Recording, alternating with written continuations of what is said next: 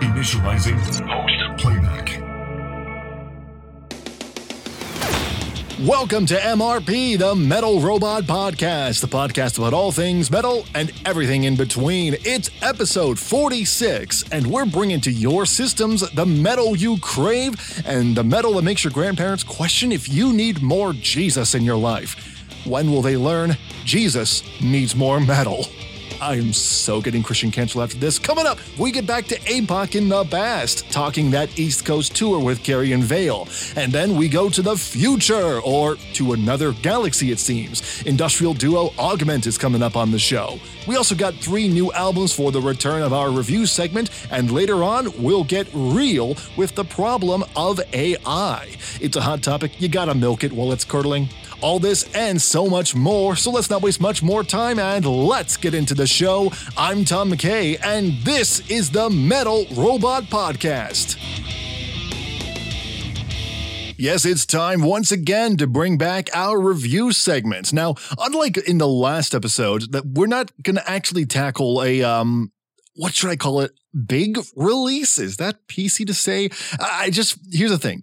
I don't have access to some of the more mainstream ones like Avenged Sevenfold, Slipknot, Korn, and frankly, I don't think I really need to. Uh, and in this case, I just felt it'd be easier for me to work with albums, regardless of their audience size, that I actually have in the systems ahead of their release. It just makes things a lot easier for me. But hey, you know what? Size of the audience never matters. At least that's what I try to tell myself. Even better for you, though, you might actually find some hidden gems in these reviews that maybe you didn't know about before. Or some hidden piles of shit. It really depends on the album. Let's find out where these ones stand. Let's start with.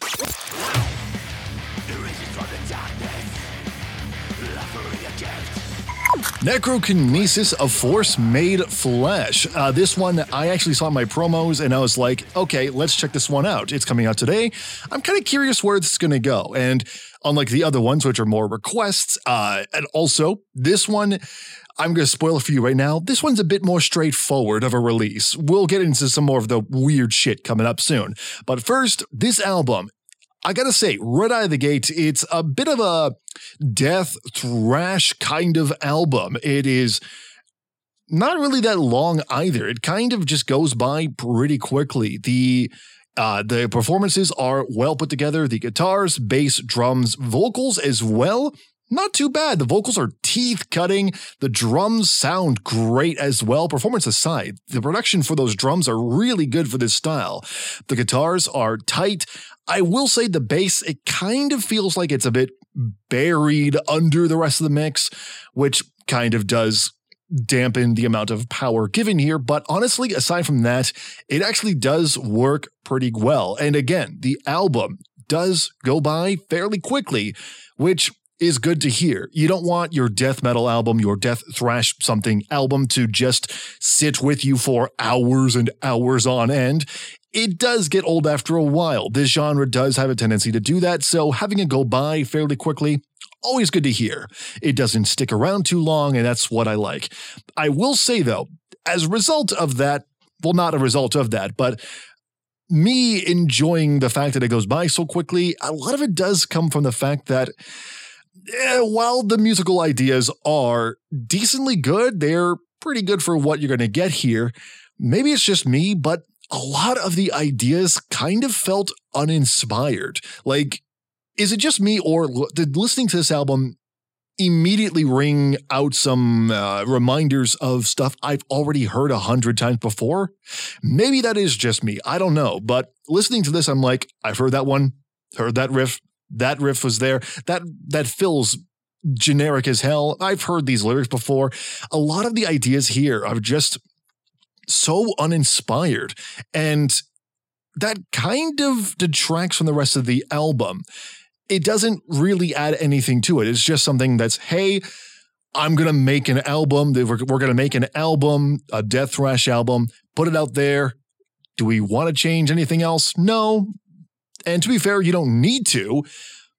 But I feel like you could have put something into this. This kind of feels cookie cutter more than anything else Like, where's the passion? If you're going to do death thrash, put some passion into the music. That's what I would hope for, at least. But instead, I just got uh, generic, no name brand death metal. It doesn't really work as well as a result. Though, if you are looking for a never ending assault of death metal mixed with thrash, yeah, you're going to get it here. But I'll be honest, I'm not even sure if, if even most death and thrash fans would be remembering this after their first listen. I don't know. It's entirely opinion uh, based. It's all subjective. I will say for me, it's a 12 out of 15, but if Death and Thrash is your thing, check it out for yourself. See how it sits with you.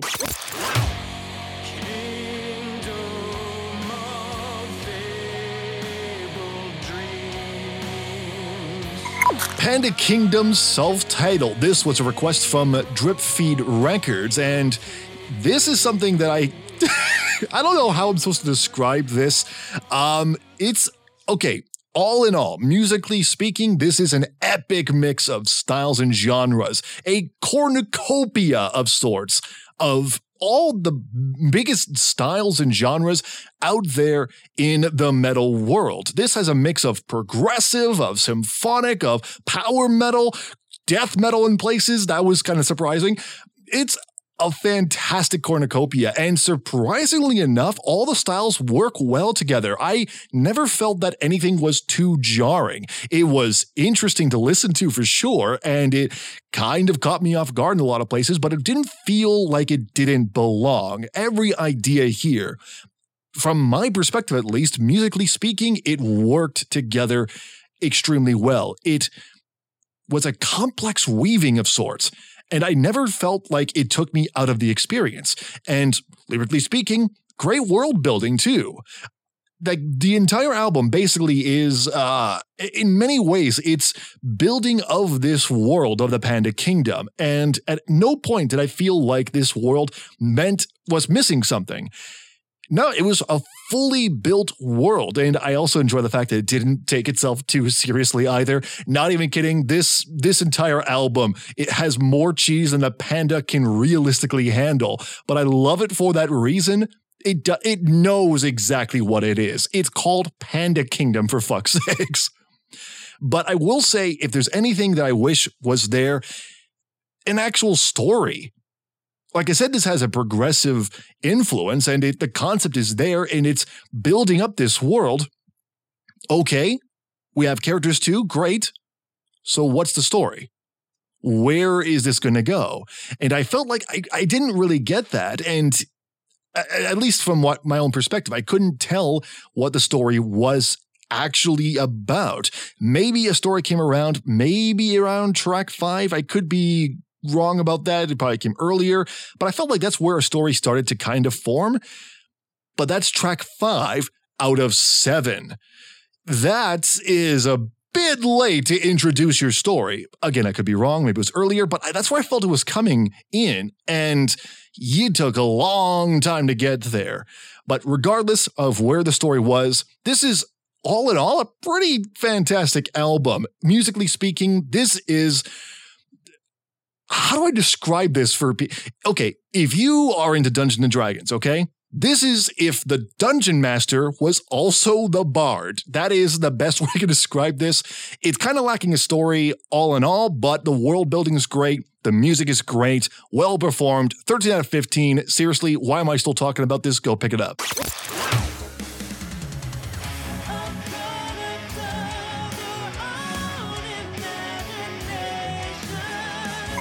And finally, I'm going to keep this one a bit shorter here just to save on time here. Terminal Dusk's Marionette. This was a request from Terminal Dusk as well. And this came out actually not even a recent release, it came out back in mid June. And hey, it's a request. I don't give a shit. I'll talk about it here. And I'm glad I got it requested because this all in all was a great mix of dark, gothic symphonic metal with electronic elements weaved into it. It almost felt like this was Evanescence inspired. Maybe a mix and I wish I could be completely wrong about that. But this was a great mix of it. And as somebody who does love himself a bit of Evanescence, yeah, I'm not complaining here. It's a great album. I also love the fact that on this, I say album, it's an EP. I love the fact that it doesn't feature a vocalist who is going for the full like bird singing the high, super fucking high soprano. Now, I don't actually usually have a problem with that. I know some people cannot stand higher vocals. I know I don't personally have a problem with that, but I feel like with this style, with this gothic symphonic style, that's usually a stereotype at this point. True, this vocalist is still operatic, but I feel like she's not trying to go to that place and be the stereotypical symphonic metal singer. So it's not bad to have a super high soprano. I'm just saying here it's a nice change of pace. And given that it is an EP, it's three songs total. Three songs, one of which is a is a cover, solid, solid cover, or as they call it, a reimagining of John Lennon's Imagine. I can see what they did there.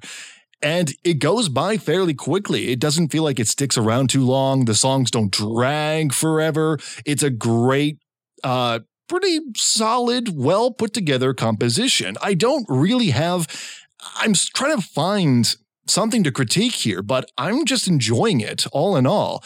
I mean, maybe there's something that I could nitpick on, but I see no point on wasting your time with any nitpicks. All in all, this is not a bad place for the band to be in their career, given that they only started in 2020. This is something pretty solid a first compilation of songs.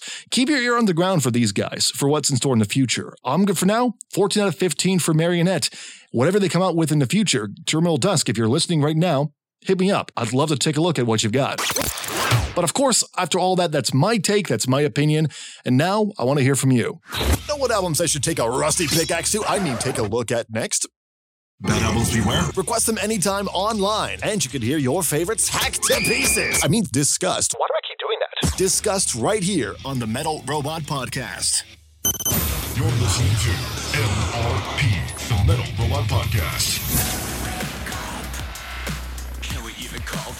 Yeah, we're changing things up a little bit here. Tom McKay of the Metal Robot Podcast. And although this is a metal podcast, I try not to shy too far away from any industrial stuff. Sure, elitists will say it's not metal, but that doesn't mean it doesn't have an edge that even metalheads can appreciate.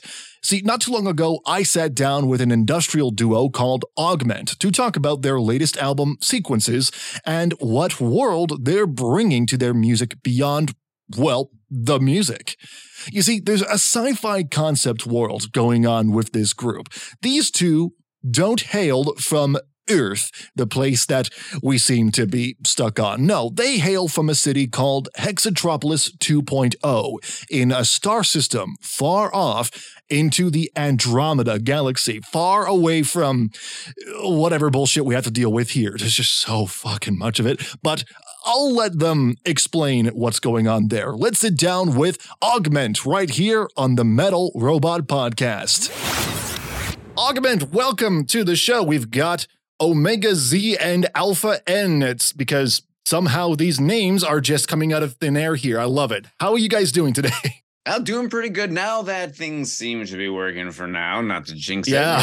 it. we're Doing great.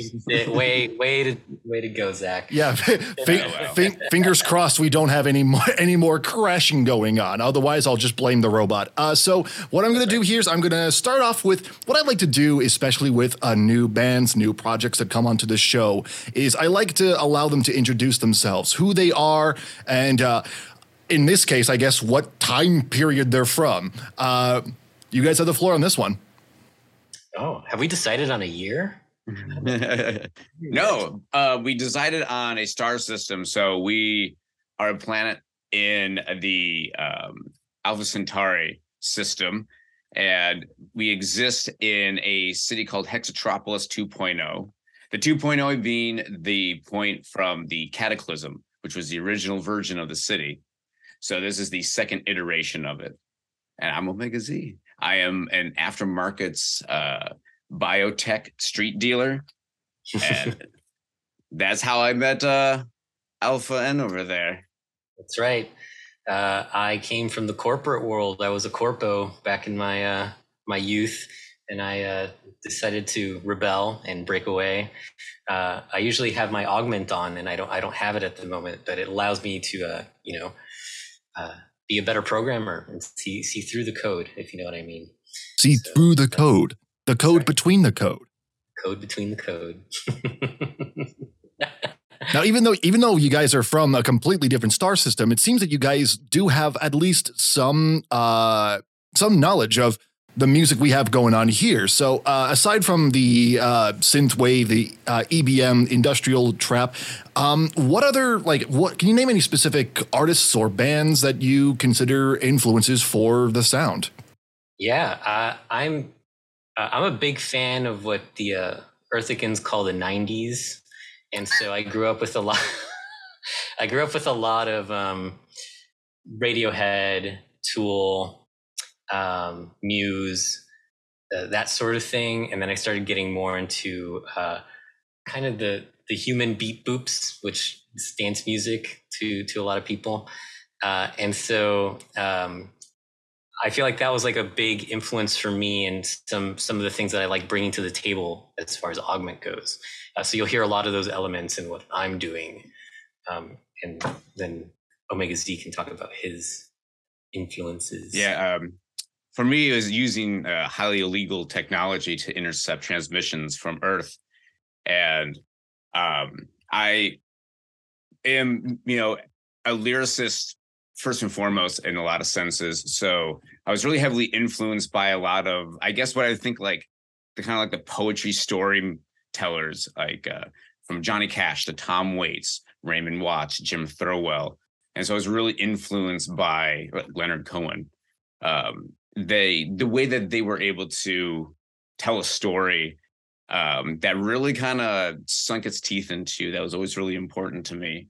And musically is like all over the place from yeah from Tom Waits or stuff like Gunship or recently really heavily getting into a lot of trap. I think that's actually some of the rawest music out there, like Estasha or Corpse, or there's some really just heavy stuff that uh is is dirty too, which I love. Yeah. And in many ways, that like the dirty raw sound, it, it's in many ways uh, overlaps as well with the metal genre. I mean, I, for those who for somehow stumbled upon this podcast and don't know, welcome. This is a uh, metal podcast, and uh, that's something that I, I think is really important uh, to uh, to talk about here. Is like, was there any metal influence as well in the music, or is it just the raw, dirty sound uh, from the stuff that you listen to? I, I Um, think, oh, yeah, yeah, I think a lot of it is is the sound. of It's the emotion that it brings. It's not so much being a metal, right? Because we don't have a lot of riffing, right? Which is typical in, in the metal genre. But there's a lot of the sensibilities and just even the guitar tone. Like we're trying to go for that heavy rock with a lot of weight. Um, and even when there aren't any guitars in it, you can really feel the weight of like the distorted bass sounds and and, and and things like that. And even the, the drum beats, like some of them get pretty, I wouldn't say metal, but they get they get pretty rock. They get they get crushing. I, I know in a lot of places. I remember I was listening to this new to this uh uh this new album coming out, uh, and I was listening to the song "Human Skin" and absolutely lo- losing my fucking mind with how la- with how crushing it was. I didn't even have the volume all the way up, and I was going, "Oh my god!" it was like, it was it was melting my goddamn face off. Um, and I, I th- and I think Yeah, would you? St- yeah, no problem. I mean, oh, but with that kind of aspect, do you think that that's something that maybe people who are a bit of a bit electronic hesitant, do you think that's something that you could get metal heads who are of that mindset into into the music and give Avgmnt a chance? Um, I mean, and that's kind of the fun of music is that breaching genres and hoping that you can in some way not just limit yourself as a musician or, or whatever, but also to kind of bridge the gap of of genres. Like, hey, if you're a metalhead, and I, my other project is an industrial metal project, so I do have like a, a pretty heavy metal influence. Um, so yeah, there's definitely some sprinkling, uh, that machine rock, that metal industrial. But hey, it's okay to like metal. It's okay to like synthwave. It's okay to like trap. It's okay. You know, like if you open your mind up to just kind of having fun with the experience of listening to music, that I think you'll just be able to experience a lot more. And we're hoping that throwing in those elements of like, you know, a heavy riff on top of some, you know, synth wavy breakdown, on top of a trap beat, that hopefully we can kind of bring people together because really music should bring bring people together. Yeah, I agree on that. And, and a, a big thing, and this is something that we've we've talked about uh, previously in previous interviews, is you know when when we're talking about making music like as an artist, one of the big things is pulling from your influences and putting together a little bit of each influence and trying to come up with your own sound because it's very easy to to get lazy and say like okay well i'm going to make this one genre. But but as an artist like you know there are certain pieces of each genre that we really like. And so we, we're trying to blend those things together where we have that heavy sound with the trap elements with some of that ebm or edm and there's even like some trancy elements to some of our stuff and it just works really well i think you know and i think that's part of the fun of being a musician is taking all these little things and, and piecing it together, you know? Yeah, 100%. And uh, that's one of the big things. Even metalheads, yeah, metalheads do that all the time. I mean, that's even one of the one of the big things that I always look for is like, what are they bringing to the table? Is it something new, something interesting? And I'm glad that you guys actually bring a lot of that into the music. I I've heard similar styles with um, with Avgmnt before, but never in this sort of like crushing form, which does present itself quite a bit in this new album, Sequences, which uh, by the time this episode comes out, it sh- might already be out. It might not be. We'll have to wait and see on that one. But yeah. when it comes to uh, this album, you know, uh, the promo uh, for it even reads, quote, that you explore Huxley Gibson-esque concepts of mind control totalitarianism, transhumanism, and societal collapse, which seems to be what happened before 2. Hexatropolis 2.0. So what so maybe I'm breaking the fourth wall here a little bit, but what inspired the concept of Hexatropolis 2.0, and how did you create the city and its dystopian themes? Um, is definitely a reflection of a lot of what we're just can just turn on the news and see. You know, we see a lot of totalitarianism, a lot of collapse of society, the idea of Big Brother. I mean, and you know, Brave New World, 1984. I, I mean, I know they're like sci-fi tropes, but they are timeless in their poignancy. And you know, to draw from the world around you and then kind of throw this theme at it. Um, and, and, it, and, it, allows you to tell us like spin a story and build a world, a universe off of very relevant themes that affect all of us today. But then you throw it into this kind of fantastical world. And in a way, it can help you almost associate but disassociate at the same time. Okay, let's hit the pause button for now. We'll pick up with these two mad lads in the next episode, hoping, of course, that we can still get that connection to Andromeda. See, if Elon Musk wasn't busy making poor Twitter X decisions, he would have already be- built better satellites to reach them without crashing the connection. I'm just saying. But, anyways, in the meantime, you can check out Avgmnt's new album, Sequences. It is out now wherever you get your music. Just search them up wherever and you'll be able to find it. That's Augment with a V instead of a U, and just get rid of the E because, well, I guess Andromeda, that's something that they're doing there. I don't fucking know. Don't go anywhere. We go back in time once again to chat with Aepoch before they went off to their tour. But before we get to that, we start talking AI and if it has a place in music. My response to that might actually surprise you. But first, let's hear from you. This is the Metal Robot Podcast. We'll be right back. 15 plus artists multiple cultures, multiple languages, one almost unpronounceable name. Homoiousios, hoim, hoimi, hoimoi mother. What the fuck does it say? It's pronounced homoiousios. How? There's 20 O's. It's Latin. What'd you expect? The ultimate collaboration project of 2022. Omi Yushes, a symphonic, death, blackened, thrashing, grooving core fast. What genres? Ever wanted to take Metal Robot interviews on the go, but had this happen? Dead? I charged this last night, for fuck's sakes! Well, we can't solve a bad phone battery. You can take the interviews you love with you wherever on MRP Throwbacks. Be sure to hit save for when you want this on your evening drive to the venue. I'm just a troll. Like I just I just don't give a, a crap. Can I say that? Uh, honestly, I've been saying fuck this entire time, so by all means. MRP Throwbacks, only on Spotify, SoundCloud, and Apple Podcasts. You're listening to MRP, the Metal Robot Podcast. AI is on the mind today. Welcome back to the Metal Robot Podcast. I'm your host, Tom McKay. Artificial intelligence. We know it's here. It's been talked about quite a bit, actually. Uh, and more specifically, with this discussion, I actually wanted to talk about generative AI, generative artificial intelligence, stuff like uh, OpenAI, so ChatGPT, um, and all those kinds of places. Right now, there's been a lot of people talking about the bad of AI. Of course, first thing that comes to mind right now, the ongoing writers and actors strike uh, that has been going on. A lot of it because of the fact that AI is becoming so prominent and becoming a big tool that a lot of the, the big budget studios want to use in lieu of paying human beings. Now, to be clear, before going forward, I actually support the writers and actors strike. I see no reason that these big budget studios can afford to hire writers and actors.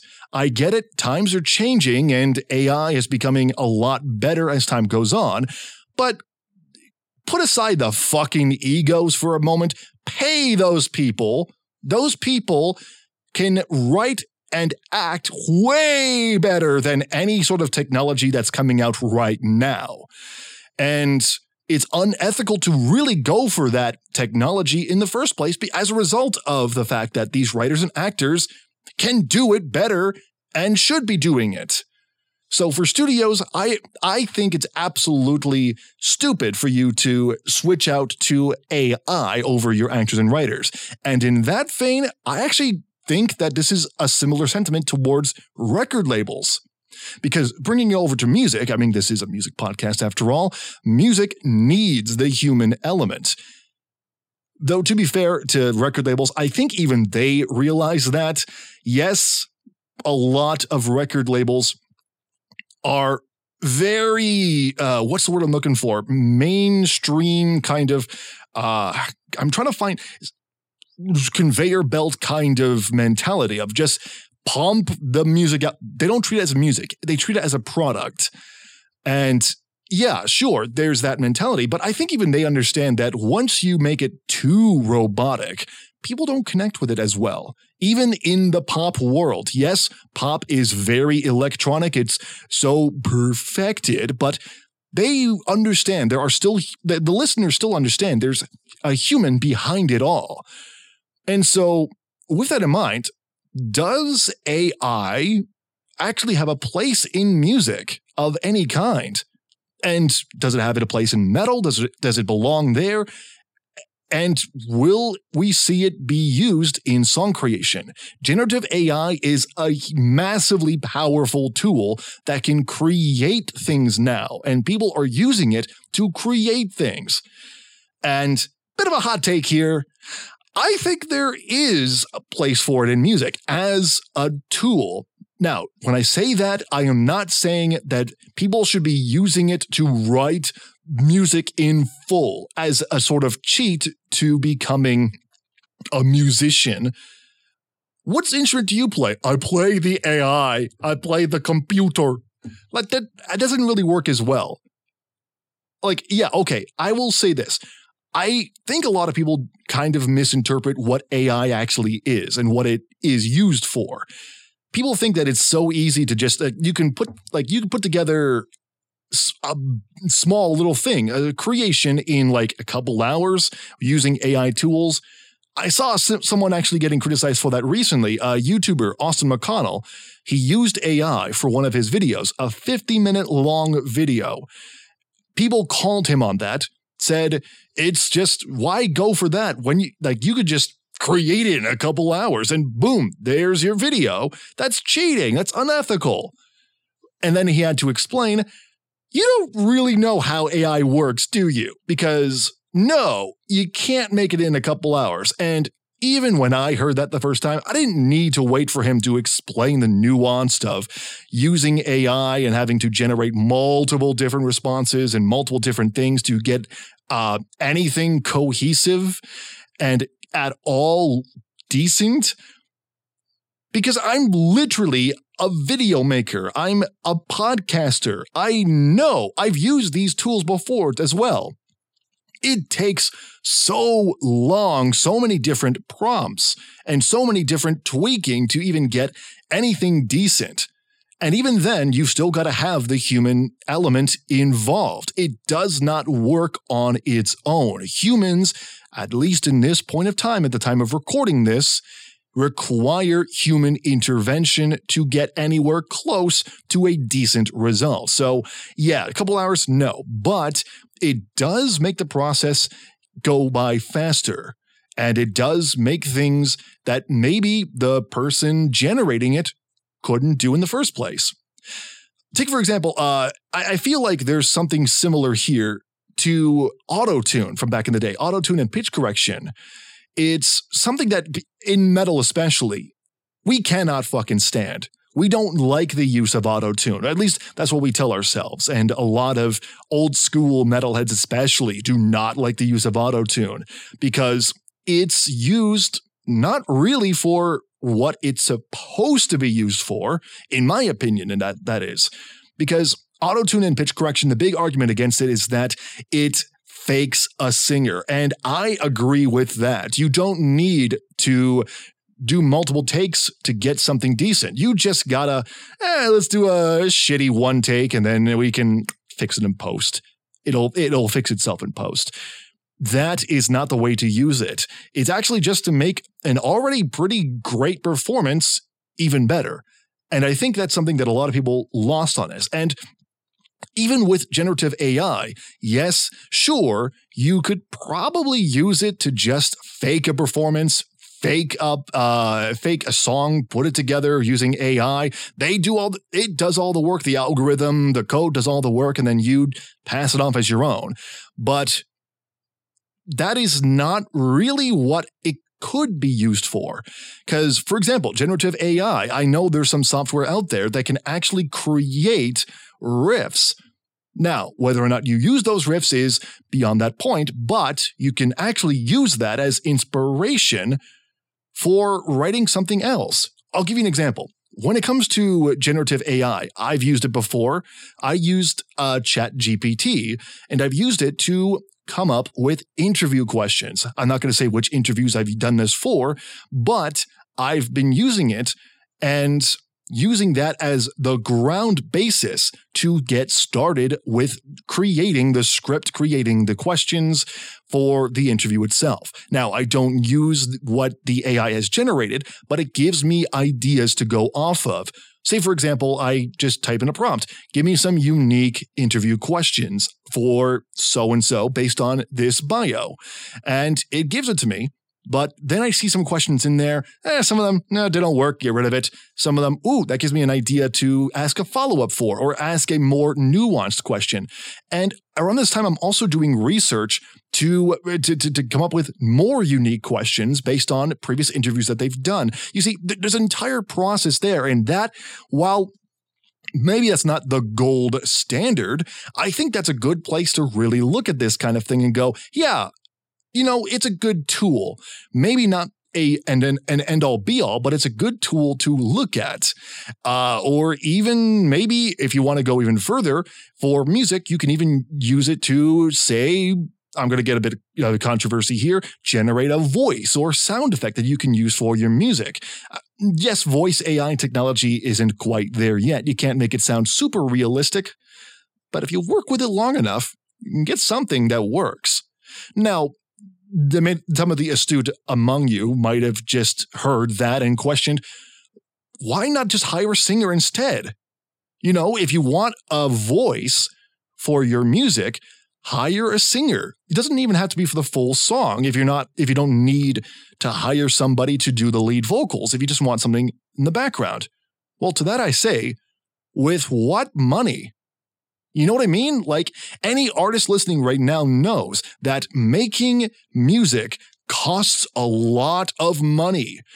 Now, for uh, to go on a bit of a tangent here, like even with my own debut EP, Call to the Demon Sultan, that cost quite a bit of money to put together. I'm working on a video right now actually talking about the money that was spent going into that EP. And I'll and spoiler right now before I even get into making it, I promise you it wasn't cheap. And especially in this economy, people can't really afford a lot, and especially not to do it the quote unquote right way. Like, where does the money go? And how much can you actually afford? That is something that a lot of musicians have to really think about.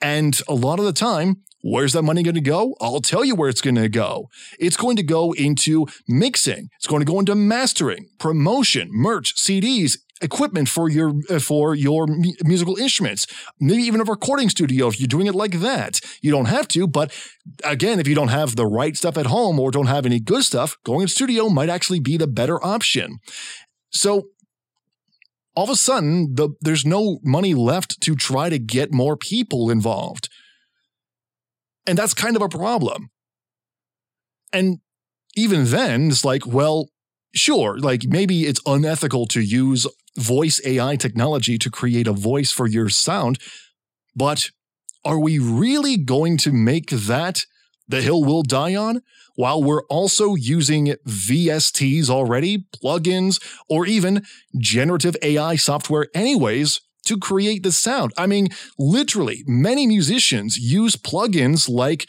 uh, like Get Good Drums or other drum packs uh, like Tune Drums, I think is another. Is that actually the name Tune Drums? I think I, I don't have anything up in front of me, but or even uh, Eurobase. I use Eurobase in my in my projects. Is it definitely requires me to not have to worry about hiring a bassist or a drummer. Where is the line? And even some other tools out there, they can generate uh, using MIDI guitar sounds. It won't sound as realistic, but you, again, work with it enough, you'll get something decently realistic. Where are we drawing the line here?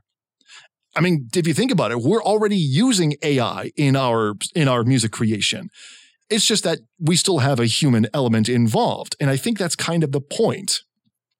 If I were to say for my next release, have something in there that uses generative AI to create a voice right? Something that is more like a backing vocal or a side vocal, a feature of some sorts, using licensable voices, not taking a voice from somebody else who did not consent to it and using that as the as a a part of the song. Now, I may not be using an actual person, but it's not like I'm not writing that voice. It's not like I'm not writing that singing. Is that unethical? especially since now, again, I want to go back to the writers and actors strike. That obviously is egregious. But the big difference here between the two is like, why is it okay if I or somebody else uses it and the big studios can't? Because they have a bottomless budget and we don't. Musicians don't have a bottomless budget. And I think that's where the line really comes down the uh, economic factor here. Yes, it would be way more ethical to hire an actual singer. And I guarantee you, many people will agree if they have the money, they'll go for it.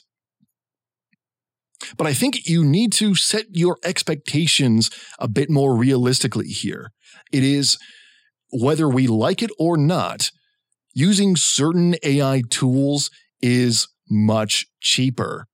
Look, regardless of whether you're on the anti AI or the pro AI side. I'm kind of somewhere in the middle here, but regardless of where you stand, do, there is something we need to establish here, and that is where the line is, where we need to draw this line between doing it the quote unquote right way or doing it, in this case, the economic way.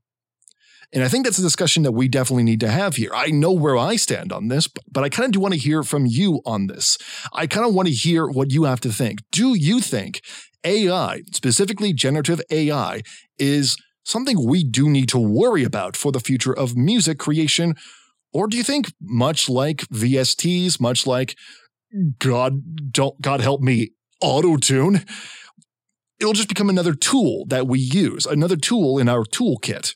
Let me know. I'd love to hear from you on this one. You're listening to MRP, the Metal Robot Podcast. And finally, let's check back with Aepoch, or an earlier version of Aepoch. You see, earlier this year, the band went out on tour with Carrion Vael across eastern Canada, but before they left, I sat down with their vocalist and fretless bassist Brett McIntosh to talk about what was going through their heads before the tour kicked off. You see, the plan was to release the interview before they left, but that didn't happen. So instead, this serves as a sort of histor- historic archive of sorts to see where the band was at that point. So let's keep that conversation going. This is Aepoch Part 2 on the Metal Robot Podcast. One of the things that also was mentioned, this is the first official tour that you've been that you're doing since 2019. Of course, there were shows here Yeah. and there. I know I know for a fact, that's where I got this shirt actually. Uh, you performed Yeah. yeah, you performed uh, with Lutharo and Duskwalker, I believe. Duskwalker was there in Hamilton Yes. Um, at, at the Epson. So this isn't the first the first show that you've performed since 2019, but this is the first tour. So what? How does it feel to get back on the road after such a long time? it feels good. We're kind of just uh, re-greasing the cog, or so to speak, because, um, excuse me, um, we are heavily working on new material right now. I don't really want to say for sure if we're gonna play any new material. It's, it's probably gonna be something new to be heard, but there's also like we've kind of rewritten a couple old songs, and we're hoping to record those and stuff like that. But I don't know. We're we're very busy right now, so we're we're trying to make things happen. Who knows if we'll uh, get these new versions re-recorded before the tour? It's to happen sometime uh, in the first in the next few months for sure. But um, sorry, what was your question? How does it feel to be back on the road uh, since 2019? Okay, yeah. So yeah, we're pretty much planning. We're we're planning on doing something much on a much bigger scale after the next album's out. And this is kind of just to re-grease the cog and keep us relevant in the meantime.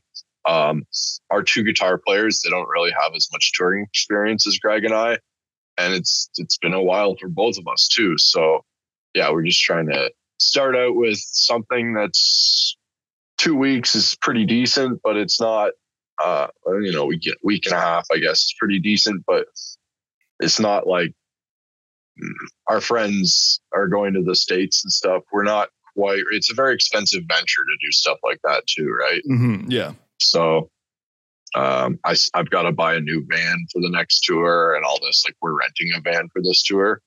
Uh, but I used to own a van. Unfortunately, it dies. So I'll be buying a new van. I have a big driveway, so just, we'll just park there, work on it slowly. And whenever the next album is out, like release, release, we'll do a proper like tour. And we're going to make sure we get our visas and actually go to the States and do something legit. Well, I'm sure the states can't wait for that one. Um, We so, can't. Yeah.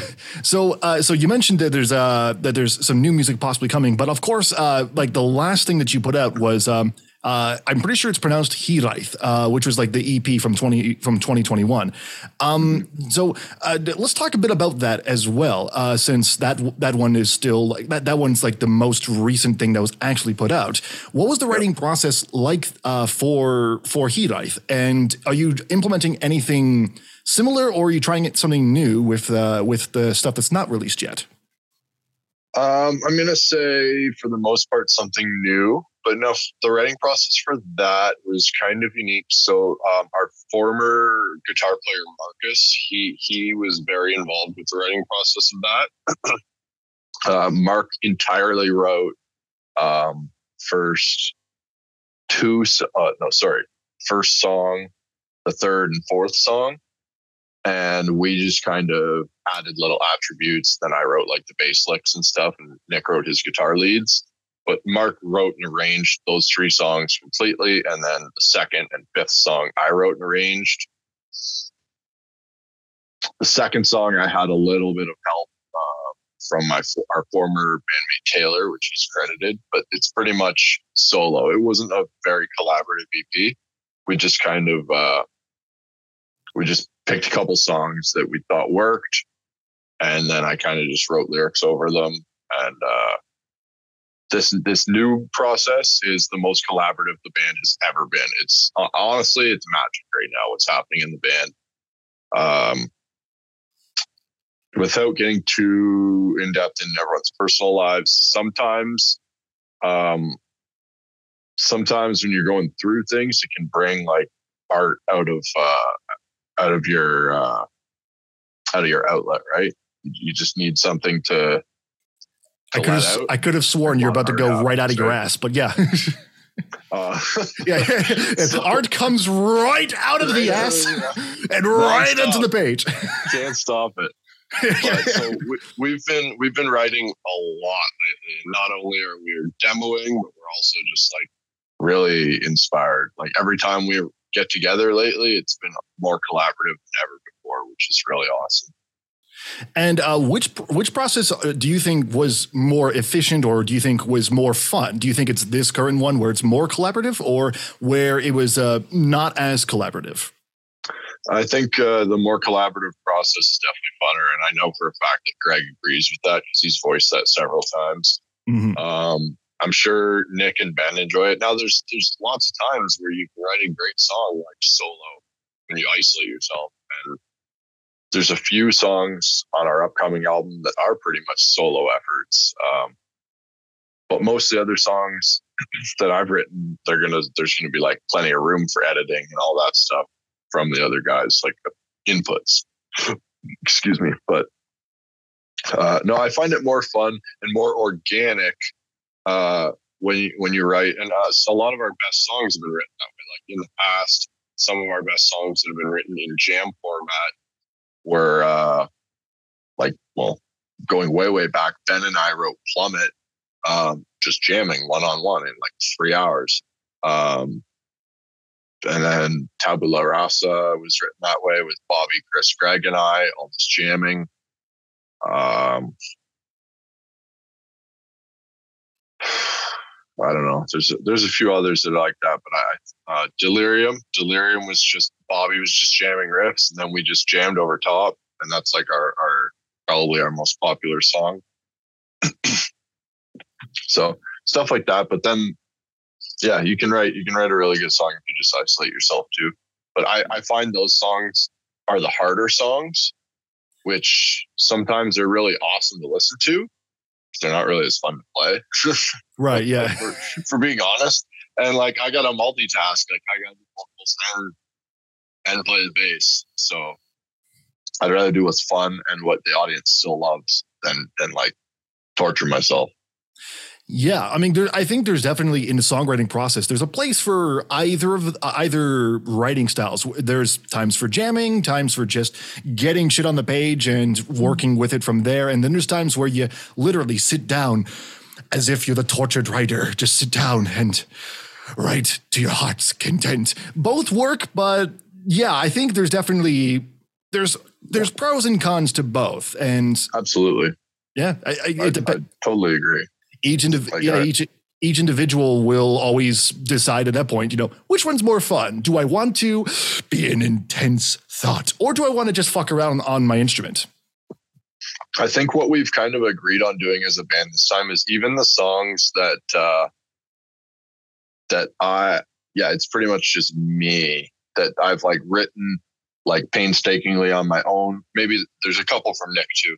We're gonna kind of hash them out in a jam format, and then like if there's parts that don't work, then those are gonna be worked on then and there. But Mhm. yeah, it's going to be, I think, a little bit more of an organic process from here on out, just because um, I don't know. Uh, in the past, I don't. It, there's it's been a combination of uh, distance, living situations, uh, schedules, all sorts of things, and just people maybe they just didn't gel as well. But Nick and Ben, they really, really gel. Uh, they get along really well, and these guys put a lot of effort into writing as two guitar players. And for a band that's been around for ten years, that's something that Aepoch has never really had. It's always been me or me and another guitar player or guitar player writing a song. So um, the fact that we now have two guitar players collaborating is magic. Like this is something this band has always needed. Absolutely, and uh, because and because a lot some of the writing process for some of your songs are so jammy. How does that translate into a live performance? Is there a difference between what's recorded and what you perform live? Um,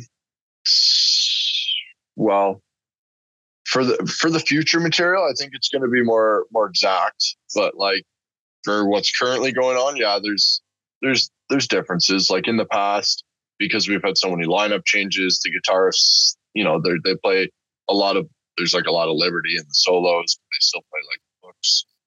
Um, but like I said earlier, there's a couple songs like rewritten. Mhm. Um, like specifically uh, our song Overwrought, uh, which is a short song to begin with.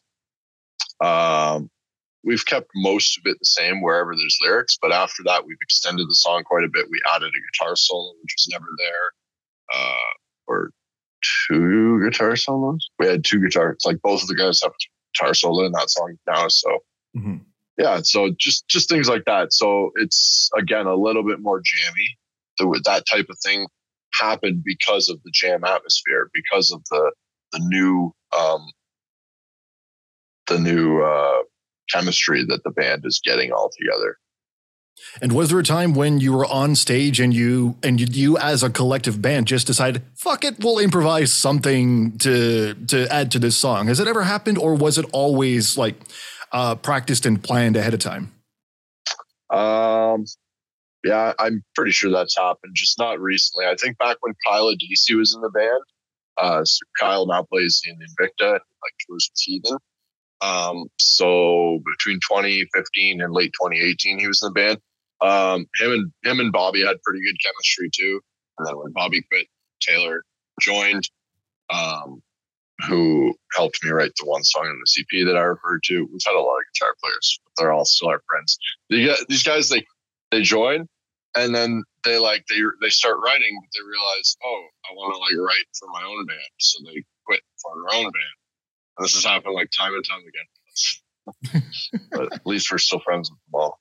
There you go. Exactly. So, uh, as, so as you mentioned, like you, like you are, you guys are a bit rusty on tour, and some of, and a couple of members as well have, are don't have as much touring experience. So, before going on, uh, awakening, uh, awakening abhorrence. I don't know if I even pronounced any of that correctly. Was any of that English? I have no idea. I will, I'll figure that out when I get into recording. But before you When end we up, listen back, yeah, yeah. I listened back and I'm going, is that Klingon? Uh, so when we, before you go on that tour, um, obviously, given that you've been on tour before, what it, that if you could give at least one piece of advice to any aspiring touring musicians listening right now, what would that be for before they even plan out a tour?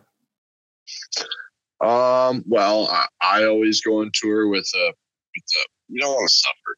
Don't rely on your tour. So bring like a couple hundred bucks for like meal allowance and try to be fairly strict and regimented for that.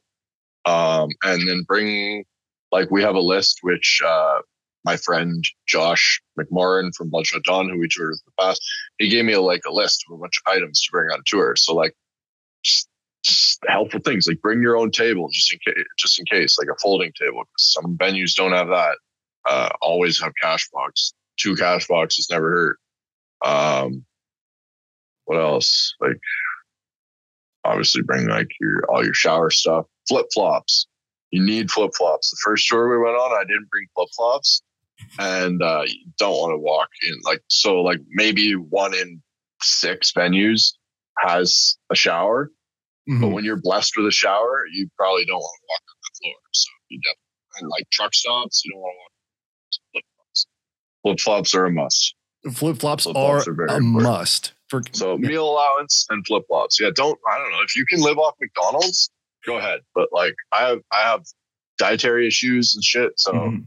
I'm I'm bringing 500 for me. I'm bringing 500 dollars for a week and a half. Normal person bring 200 bucks. Yeah. For, I don't know. You want to bring some money. Like if you don't spend it all, you don't spend it all. But you, uh, you don't want to suffer. Exactly. Yeah. All right. And uh, last question before we head out, this most important one. If you could be any cereal box character, who would you be? Um. Oh, geez. What's the guy from uh, Captain Crunch? Yeah. You know why? Because he reminds me of Yosemite Sam. Fuck yeah. Fuck yeah. Exactly. That's the way to do it. All right. I love Yosemite Sam. There you go. Who doesn't? Who doesn't? Rats, frats, sex. Yeah, yeah. All right, Brett McIntosh, thank you so much for coming on the show. Uh, Awakening Thank you for having me. Abhorrence in the Atlantic is uh, coming up pretty soon. The tour is lasts for a couple weeks, starting May 11th in Hamilton, ending in New Brunswick on the 21st. Brett, is there anything you would like to promote as well before before we head out? Anything else you'd like to talk about? Well, we're playing a couple dates with our friends in uh, Raider and Eaten by Sharks. The Raiders album is coming out great uh, for them. So, you know, pick up their album as well at our shows that we're playing with them. Mhm. Um, they're playing the Hamilton show. So I hope, hope we can maybe see you at the Hamilton show. And uh, yeah, uh, it's going to be a sick tour. Um, I don't really have too much to promote on our end. Like I said, we're going to have some new shirts. Unfortunately, we don't have any new tunes to share with you um, online yet, but uh, they're coming in hot. So I can't fucking wait for that. I don't think anybody else can either. Brett, thank you so much once again for coming on the show. I appreciate your time. thank you very much, Tom. That was Brett McIntosh of Aepoch. The tour wrapped up a bit ago, but if you ever, ever get the chance to check them out live, I highly recommend it. If they're going to where you are, or if you're happy to make a quick five day trip, go to it. I swear to God, they put on a hell of a live show. I've seen them before. Go do it. And who knows, by that point, maybe they've got some new music on the horizon by that point. Maybe they've got something that's going to be out around that time. No news on that as of recording, but I'll keep my ear to the ground on that one. And you know, if they do some release something once promotion starts, maybe I'll be able to get them back on to talk about that and the tour with Carrion Vael. Who knows? Could be cool. You just listened to